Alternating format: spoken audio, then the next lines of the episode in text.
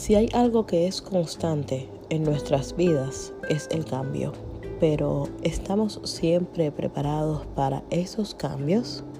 Soy Diana Dantín, mucho gusto, y este es mi canal de podcast Empoderando Mujeres. En este episodio vengo a hablar sobre la reacción más frecuente ante un cambio, el miedo. Normalmente en el día a día, cada persona siempre suele tener al menos un cambio Puede ser algo tan simple como que el transporte público va más lleno o algo tan grande como una noticia que no se esperaba.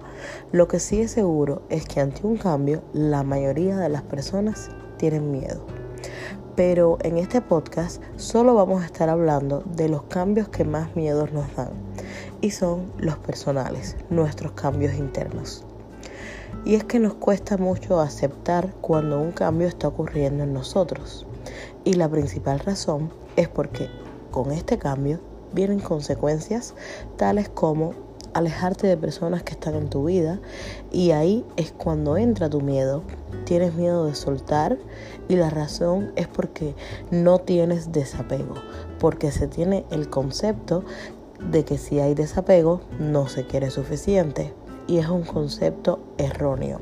Al contrario, con el desapego dejas respirar y cuando dejas respirar todo fluye porque como todo lo vivo, cuando se asfixia se muere. Otro miedo es porque normalmente un cambio en nosotros es para bien y significa que estamos creciendo y por lo tanto aumentan las responsabilidades y tenemos miedo de esa responsabilidad porque si algo sale mal recae sobre nosotros.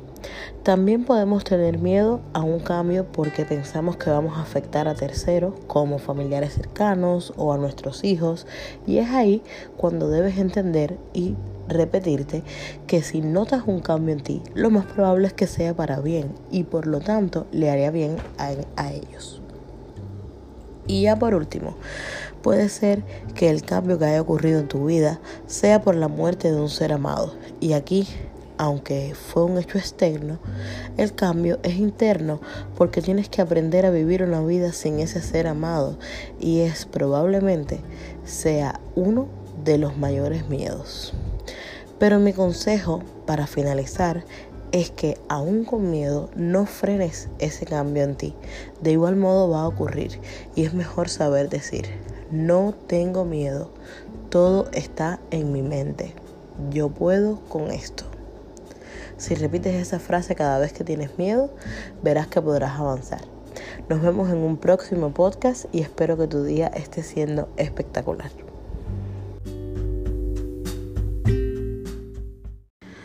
Prueba para ver si se graba donde es.